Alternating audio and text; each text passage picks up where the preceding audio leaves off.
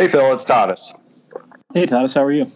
Good. I'm on the line with Phil Huber, who is the Chief Investment Officer of Huber Financial Advisors, and he is the author of the Bips and Pieces blog. Uh, I asked Phil on today to talk about a recent post of his entitled My Investing Bible. You know, book recommendations are kind of a tricky business, which is why I'm, I'm kind of loath to do them. But I, have my experience has been that if you rec- recommend a book to someone and it's either too technical or challenging, it can kind of put the reader off of a topic. And if you recommend something that's kind of a little too simple or too easy, the the reader may feel insulted. So uh, that might be a good place to start. Phil, what was it about uh, this book, Expected Returns, uh, that changed the way you think about investing?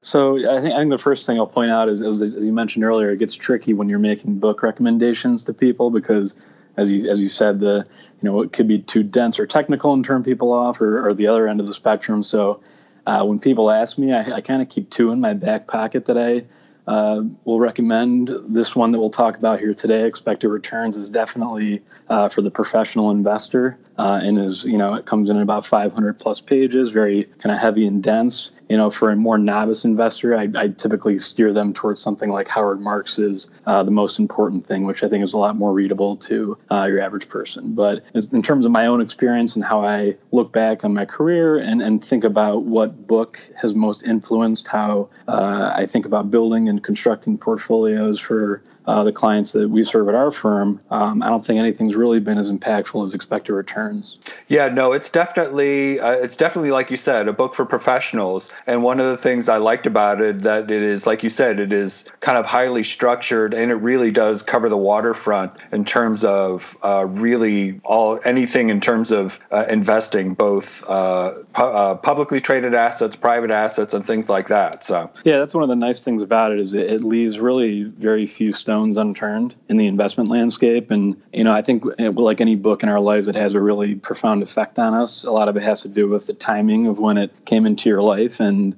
you know, this was relatively early in my career where all I really kind of knew at the time was very traditional asset allocation, the kind of whole, you know, stock and bond orthodoxy that most investors are accustomed to. And so when I cracked open this book and started digging into some of the other topics, uh, that it spoke to, as well as kind of the way it framed thinking about you know asset allocation and expected returns. It was just it kind of turned my my my thinking at the time on its head, and I think a lot of that can be traced to two pretty powerful visual aids that are found at various points throughout the book book. Uh, the first is um, there's the the old parable of the elephant and the and the blind men, where you've got you know one blind man touching the tail of an elephant and um, you know thinking it's a rope, another touching the leg and thinking it's a tree trunk, and so on and so forth. Um, and all of these individuals have a very narrow frame of reference to the elephant and, and are unable to see the bigger picture in front of them, and, and that's uh, kind of the trap that investors fall into a lot of the times. And so if we think of how most investors view diversification, it's often through the lens of asset class diversification. How much do I own between stocks and bonds and real estate and cash? Whereas this book then presents a, a second visual, which is this cube, where it looks at, at diversification through three kind of three dimensional, uh, a three dimensional way. One being the traditional asset class approach, but then two others. One focused on risk factors, so things like you know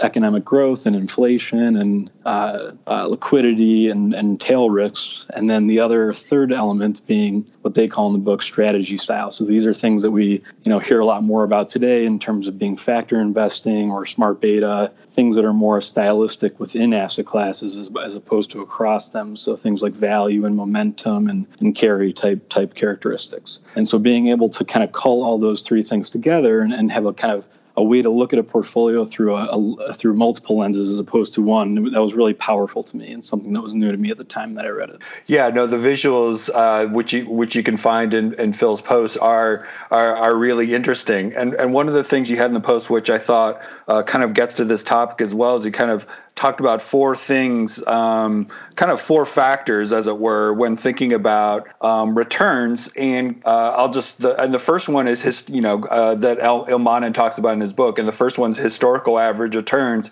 And like you said, that's oftentimes where people stop. They essentially look at what um, a market has done or a stock has done over historically and kind of take that information uh, kind of as gospel and really don't take uh, any additional steps or, or, think much more about uh, an asset class than that. Yeah, and I think and then the other ones that he he describes um, are, are risk based and behavioral theories that you want to ascribe to different return characteristics um, that assets have, um, because you want to be have some co- some level of confidence that these different return premiums are going to continue and persist into the future, and so there should be some economic rationale as to why you believe that would be the case. Uh, and then the other is this idea of time varying returns and forward looking market indicators, so using things like valuation, like you know trend to to help inform asset allocation decisions. And then the last one that he talks about is discretionary views. That's, I think, what most investors should rely upon the least of anything. Um, and certainly in our own practice, that's, you know, we, we don't really um, incorporate a lot of discretionary viewpoints into our,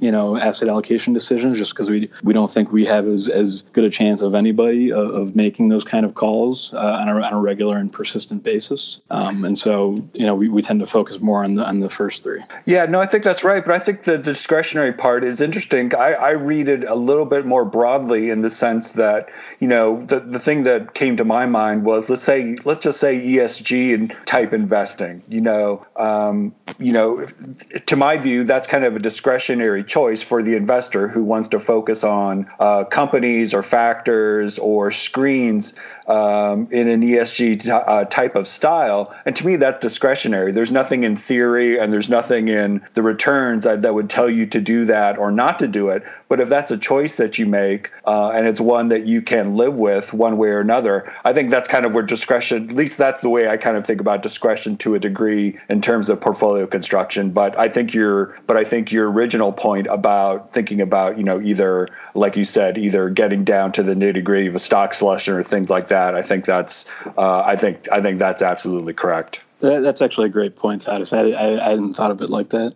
And so, yeah, the other thing that I think is you you taught you mentioned it earlier was you know we've kind of had this explosion in uh, factor investing, and there's all sorts of vehicles, both uh, ETFs and you know uh, open-end funds that are uh, trying to take advantage of these different factors. And you know the the second point that you mentioned, kind of talking about risk-based and behavioral explanations, I think that's the thing that's oftentimes missing is that you know we have you know you see a factor and it's had some sort of performance, and then people uh, project that performance into the future without really giving a second thought as to you know what it is that's behind that performance and why it might uh, persist persist in the future or more likely not. Exactly. I think it has to have either one of those two underpinnings, if not a combination of the two, uh, to give you the, the, the, level of confidence you need to, to really you know believe that these things are going to deliver long term. Because you actually you do need a long term time frame to capture some of these, as we've seen. You know, looking back at value, for example, for the past you know five to ten years, a lot of people, if they don't really have the um, confidence as to why they think value should work, then they're ultimately not going to have the wherewithal to stick with it when it goes through rough patches. And so you, you, you need that kind of understanding as to where and why these returns are available and knowing that they're also not free lunches. Um, you know, they can and will go through very long and, and they, they feel a lot longer as they're happening periods of underperformance. And so, um, you know, there, there's definitely an element of mean reversion that can take place, but you've got to be able to stick through. Um, you know, like as Cliff Asness likes to say, hold on to these things like grim death. Um, Well, you know, I, you know, we're getting kind of to the end of our time, but I think one of the things you mentioned in the post is uh, the need for having humility and being pragmatic, and I think those are, I think those are kind of watchwords for everyone, no matter kind of what style of investor they are or how they approach things. Um, having a little humility goes a long way. Absolutely. And I, I, would say to anyone who's listening to this and, and wants to, you know, give this book a read, it can be a bit intimidating at first glance, but it's not something that needs to be read through consecutively. I, I think, you know, the first uh, few chapters and the last few chapters are probably my favorite, and then you can kind of cherry pick the the middle chapters that like delve deep into you know individual case studies and asset classes and, and so forth. So that would be my recommendation if it seems a, a, bit intimidating at first glance. Well, that's great, Phil. I appreciate you taking the time, and uh, uh, we'll talk to you soon. Sounds good, Tadas. Thanks for having me.